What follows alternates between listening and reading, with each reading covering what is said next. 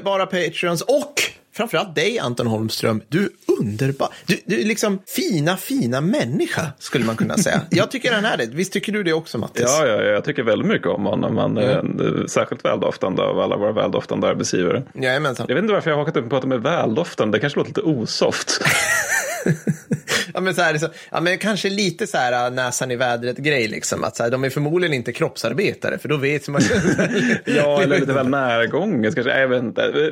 Jag tycker om det i alla fall. Det är det jag försöker uttrycka. Ja, men det gör vi verkligen. Och det här är ju Antons alldeles, alldeles egna avsnitt, för han har varit Gustav II Adolf Patreon i minst sex månader, vilket gör att han äger vår stjärt yep. till höger och vänster och då får bestämma typ ja. helt och hållet vad vi ska prata om. Så det blir fantastiskt. Ja, och sen så är det ju då naturligtvis att Anton har en, eh, vad jag skulle säga, en sällsynt eh, behjärtansvärd shoutout där också. Verkligen. Han, det är nämligen så då att han, jag citerar honom på, här som han skrev på DN på Patreon. Kom på att jag kanske skulle uppdatera min shoutout för Drones to Ukraine. Det är nämligen någonting han driver. Mm. Drones to Ukraine.se. Drones med två, och sen en tvåa och så Ukraine.se. Ja, och sen så har det hänt mycket sen jag skrev om vårt initiativ i maj. Vi har till idag skickat en bra bit över 200 drönare till Ukraina med ett samlat värde på idag närmare 5 miljoner.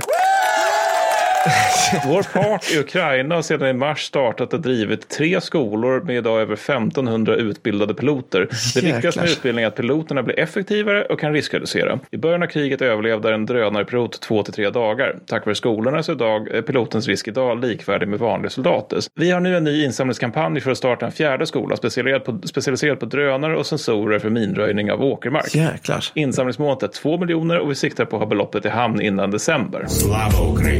Wow, coolt. Så Drones to Ukraine, det, det, det är någonting, det, det, känns, det känns rimligt. Ja, det, känns verkligen rimligt. Enormt bra jobbat Anton. Häftigt. Extremt. Sjukt jag är coolt. oerhört imponerad. Ja, verkligen.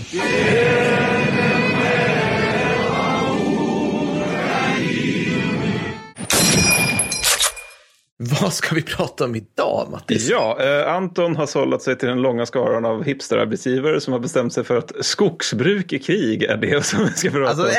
Eh, och han, han hörde av sig någon månad senare och sa jag har dåligt samvete över det här, ska jag ta någonting annat? Vilket jag inte tycker du borde ha Anton, för att det här är typexempel av ämne, ämne som jag tittar på och bara, vad är det här för någonting? Men sen så inser jag att ja, men det här är ju faktiskt intressant. Ja. Man, alltså, det, det är just den här typen, det här är ju, om man ska vara sån, det här är krigets kulturhistoria. Och med kulturhistoria menas inte den höga konsten utan alltså kulturhistoria mer hur man, ja, men vad man lägger in, alltså social kulturhistoria går in i varandra lite grann, mm. men alltså mm. hur folk har levt och vad man lägger in för värden i olika föremål och sånt där. Mm. Och det är jävligt spännande när det gäller ja. krigföring faktiskt. Ja. Jag vet inte om någon tyckte det där var intressant, men det här är det, det i alla fall. Jag nickar artigt, Fredrik har redan somnat. Det är ja. som vanligt helt enkelt. De av lyssnarna som har läst historia B, typ, de, de, de tyckte Just att det var en rimlig utläggning.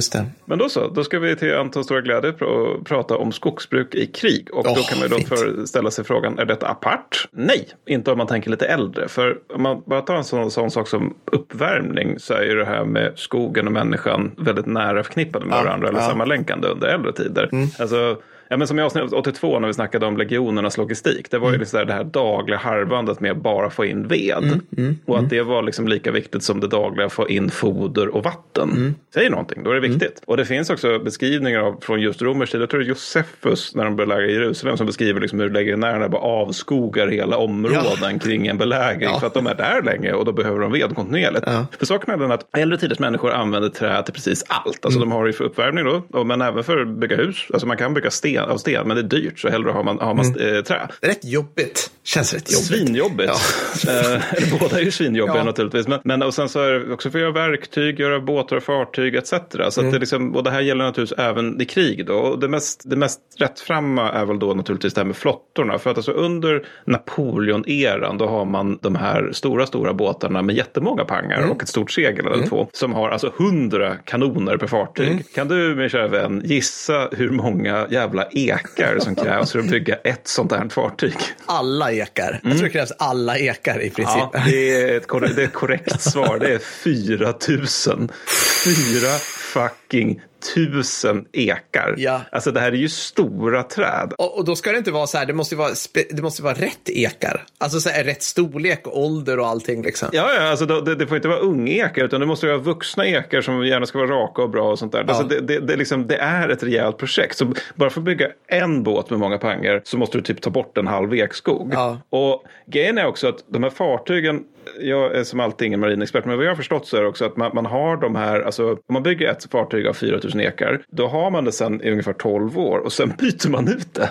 Ja, okej! Ja, så det okej. behövs det 4000 till- e- ekar till då. Och det här är om man då tänker brittiska flottan, som, alltså det är liksom, det är ju några hundra fartyg och småbåtar det, det motsvarar. Det, det är en satans massa skog på det här då. Som typ alltså kontinuerligt omsätts i praktiken. Ja, visst. Sjunker eller sänks då, men, men också bara så här, den är för gammal. Ja, den är maskäten. Vi behöver en ny HMS Victory med 8000 jäkel.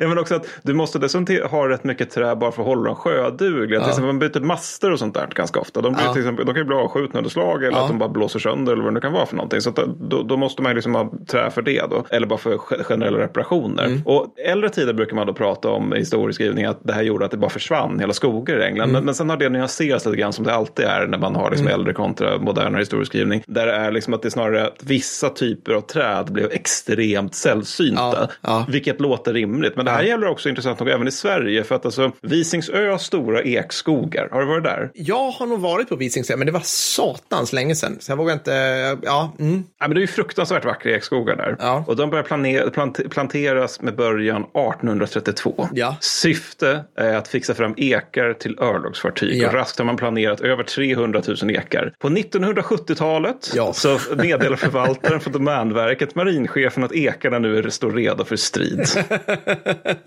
Sen är nu frågan om det här är en skröna eller inte. Men, men, men det här är något som ofta upprepas. Jag har också hört den flera gånger. Mm. Jag tycker mycket, mycket väl om den. Jag tänker bestämma att det stämmer. Men är, är det inte så att det typ, till och med att det ringde liksom, alltså markägaren på Visingsö? Alltså att det finns en privat, alltså typ så här, greve någonting, någonting, du vet, som äger. Och så bara, ja, tja, ringde liksom till högkvarteret, en marinstaben och bara, de är klara nu. Så bara, vilka då? Ekarna? Jaha. Ja, men typ. Alltså det, det, det jag var att det ska vara ett förvaltaren för ekskogen. Men det är ju förmo- förmodligen en greve från Svinhuvud eller någonting. Hoppas vi. Som Ja. känner marinchef Gösta från Göstason eller någonting. såklart. Men sen någonting annat man använder skog för det är något ointuitivt även kanontillverkning. För att under stormaktstiden så är en av de absolut viktigaste svenska industrierna järnindustrin. Om det inte till och med den viktigaste. Mm. För det finns, vi har 334 järnbruk 1650 då. Mm. Och vår, det här är då vår största exportindustri samma år. Och det är också en femdubbling av exporten från, eh, av järn då från, om man jämför med år 1600. Ja. Och den här kräver sanslösa mängder trä i form av framförallt träkol då, som man använder för gjutning. Ah, Just det. Och då krävs det ungefär 50 kubikmeter trä för ett ton järn. Mm. Och en kanon väger väl typ ett ton eller där någonstans. Och plus att du, du gör ju liksom inte det bara av ett stycke järn. Utan det, be, det behövs en satans massa, trä, alltså det be, behövs oändliga mängder kubikmeter bara för att göra en enda kanon. Och vi gör in inåt helvetes massa kanoner. Är det här kolmilor kommer ifrån? Ja, bland annat. Så, Kolmila är en sån här kulturminneskvarnlämning som någon pekade på mig när man var så här, du vet, ute med plugg i mellanstadiet. Där är en kolmila. Alla bara, Ja, ja.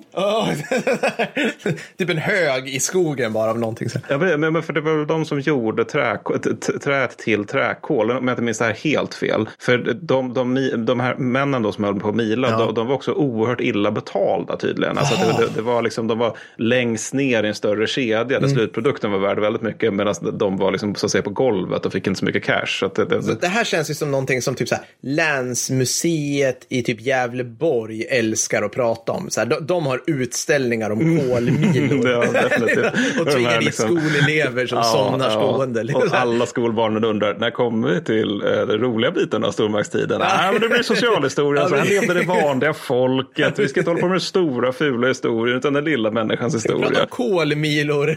Ja, det var svårt. Ja, och här är hans fru och barn. De hade det jättejobbigt. Ja, nej, men, då, men grejen är att de- det här är så mycket trä som går åt att järnbruken flyttar liksom vart efter man avverkar skogen Ja. omkring den. Så man har ett järnbruk och sen så drar man till nästa skog och så håller man på så. Och dessutom kanoner, som sagt, de är till- tillverkade av gjutjärn i regel, men det här gäller också kanonkulor. Och även om du ska ha ett ståltillverkning, vilket vi ju har mycket av, alltså för att vi vill ha rustningar och värjor och så vidare, så kräver även det träkol. Med andra ord, det jag försöker säga, är, skogen i Sverige går åt. Ja. Och till slut är det här så, liksom, så pass mycket att när det finns en allvarligt känd oro i Sverige på 1700-talet för att vår skog bara ska ta slut. Ja. Ja. Och det här är i Sverige. Alltså, Ja. ja. fattar hur mycket skog det finns i det här landet? Ja, fortfarande vill jag bara... Ja, Alltså, alltså, då, då, då här kan man tänka sig att det var en ganska rejäl åtgång. Ja. Och, och, återigen, det här handlar framförallt på grund av metalltillverkningen Mm. i vårt land. Då. Och sen, men, men sen räddas det att man går över till att börja använda stenkol istället. Då. Men, men träkolet får också en upps, ett uppsving, återigen krigsrelaterat, under andra världskriget. För vad kommer då Per? eh, embargon höll jag på att säga, alltså blockader. Gengasbilar, precis. Ja, ja, att, ja, okej. ja, såklart. Ja, Och ja. Mm. det vill man ha träkol till. Så att det, det, det, det, ja. Men så det sista punkten, ved. Mm. Ved har ju liksom varit så soldater värmer sig fram till typ nyss egentligen, eller fel. Eh, Fortfarande. Fortfarande. Jag vill minnas att jag höll på att hugga ved Ja, i lumpen. ja, ja. Så att det här med att liksom hugga ved, värme som ved, det är vad soldater gör helt enkelt. Men jag kan, jag kan säga så här, senaste gången jag var tror Aurora 17, Mm. då såg jag faktiskt att eh, det fanns liksom, du hade bytt ut vissa av kaminerna i 12 och 20-tälten till sådana som brände diesel. Så du Jaha. hade liksom utanför, nu om jag minns rätt här, nu får alla kvartermästare bli arga på mig här, men du hade helt enkelt typ en, en, en dieseldunk utanför tältet och sen kopplade du någon form av så här snävig slang in och så brände du liksom en låga inuti Alltså en annan typ av dis, en annan typ av kamin. Det här är väldigt luddigt jag förklarar nu. Men, Ja, ja. men helt enkelt för att man skulle komma ifrån trä, men fortfarande då fossilbränsle. Så, att, så det, det är fortfarande inte så att det, här, det är inte solkraft vi värmer upp soldater med när de ska gå i förlängning. Det kan jag säga. Nej, och jag kan också, nu, nu känner jag liksom hur gubbigheten börjar här. Att ja, men nu har allt fallit. På Ja, min tid så blev vi män av att hugga ved när vi hade ett ämne på. Men, men, men, men det är lite intressant är också att när det gäller just det här med veden så är det även en ransoneringsvara. Och Mm. det är ju egentligen helt sjukt. Återigen om man tänker liksom bara första tanken, det finns all skog i Sverige. Mm. Men det är ändå en ransoneringsvara. För att alltså, under VK1 så råder det nödår i Sverige på Mm. egentligen alla punkter. För vi var ganska illa förberedda. Det, det har sagts att när Per Albin senare säger att vår beredskap är god så menar han egentligen inte försvaret utan snarare folkförsörjningen. För den var ju så åt helvete dålig inför första världskriget. Så det mesta ransoneras även ved. Så med andra ord så får liksom hundratals av den här typen av tidigt 1900-tal tjecka skolungdomar kommenderas ut från Stockholm i september 1917 Ja. för att genomföra citat insamling av kottar och skogsavfall slutcitat i syfte att uppnå citat tillgodoseendet av vinterns bränslebehov slutcitat. Med kottar. Ja, precis. Stockholm ska värmas upp med kottar och vad de kallar skogsavfall. Skogsavfall. Vilket jag antar är liksom bara fallträd. Alltså liksom det man Kvistar. hittar på marken. Ja, men det, alltså, det, det här är ju alltså vad japanerna gör i slutet av andra världskriget. Då skickar man ut skolungdomar för att typ samla barr och liknande som man ska försöka göra om till drivmedel gud, till alltså. zeroplanen som, ska åka in i amerikanska fartyg. Alltså, och de var ganska desperata. Ja. Det får en att kanske tänka tanken att man år 1917 i Stockholm också började bli lite Ja, desperat. ja. Om man just tar till den här lämna skolbänkarna ungar. Ja. Och det finns också ransoneringskort från sommaren 1919, det vill säga efter första världskriget, som ger innehavaren rätt till en kubikmeter osågad ved, inom parentes staplad, slutparentes, plus småkuponger då som är ett hekt, ett, en hektoliter staplad, hugget och sågad ved, slutcitat. Den här ordningsamma myset. Då. En hektoliter, det var en snygg, det var en bra, Ja, det är bra. bra benämning där. Jag gillar det. Hektoliter, det ska jag börja med. Har ni en hektoliter? De Jag vill ha ett gross hektoliter. De bara, du kan inte blanda ytmått med ved.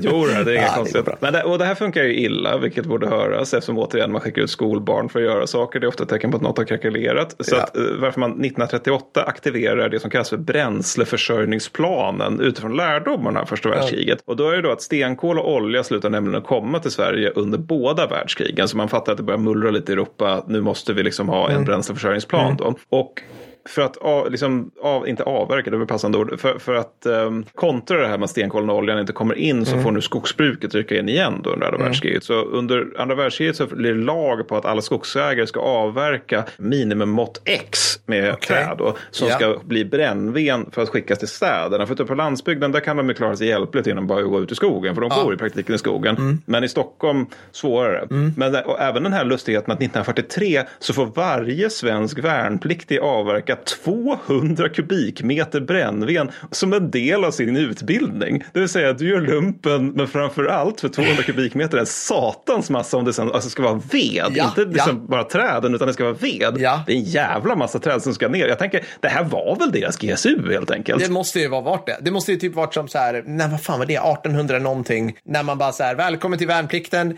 du ska nu fortsätta gräva på den här kanalen som Ja, ska gå. den ska gå ner till Göteborg. Ja, Bara, här. Har du en glas och en hink. ja, men, och för, särskilt precis som då också någon, någon så här officerare med en ty, som av någon anledning har en tysk örn på ja, sin ja. svenska uniform och med en snäv mustasch som säger att det här är bra för deras fysiska fostran. Ja, eller ja, någonting. Skit i det här med att skjuta, vi ska nu lära dem att bli hårda. Och resultatet är också att det här funkar ändå hyfsat bra. Mm. Så det finns fotografier som är ganska spacade där man har de enorma travarna med ved i Stockholm. De ligger liksom på vissa öppna platser, mm. så här jätte, jättetravar. Och alltså, travar gör inte liksom, det ser, det ser ut som en Gotlandsfärja ja. med ved som bara ligger på vissa platser där man får komma och hämta utbyte mot olika ransoneringskort och ja. sånt där. Och allt det här organiseras av den, en av mina favoritmyndigheter när det gäller namn, Bränslekommissionen. Alltså, alltså de kunde som... det här med namngivning förr i tiden. Ja, det, det, måste man ge dem. Det, är så rejält över ja. det här. Men, och det, något intressant är också att den avvecklas först under 1950-talet. För först då, när den avvecklas, alltså ett tecken på att den avvecklas, eller snarare det det innebär att den avvecklas, det är att man först då har fått ordning på det här med uppvärmningsproblematiken. Så det handlar alltså om några år efter andra världskriget där det fortfarande mm. är det här med att det här med att värma upp städerna är inte en självklarhet utan vi måste typ centralplanera ja, det och, ja. komma in med särskild lagstiftning för att det ska fungera. Så det var skogsbruk i krig. Coolt. Jag tyckte det var intressant att läsa om. Jag undrar om Anton liksom var mest inne på så här, okej, okay, men när kommer ni till att så här, skogsmän med yxor som anfaller varandra eller bygger, eller tänkte du mera så här som Ewoks i typ så här, i Return of the Jedi, att du så här, stora stockar åker och slår sönder saker och man, var det det du tänkte på Anton? Eller? Ja, men det är ju typ, typ så här Total War, Total War 1-grej där man kan liksom eh, köpa Woodsman som en särskild enhet som är typ bönder som är lite större och har en yxa. Det, det, var, de... det, det var det Anton var ute efter. Ja, hur ja, vi får helst. se vad Anton var ute efter. Jag hoppas ja, han uppskattade det hela. Som sagt, återigen, enormt tack för att du är vår arbetsgivare Anton. Jag hoppas vi syns på en Tersenfest i framtiden. Ja, och stort tack igen. Ja, enormt tack. Bra, hej då. Ha det bra.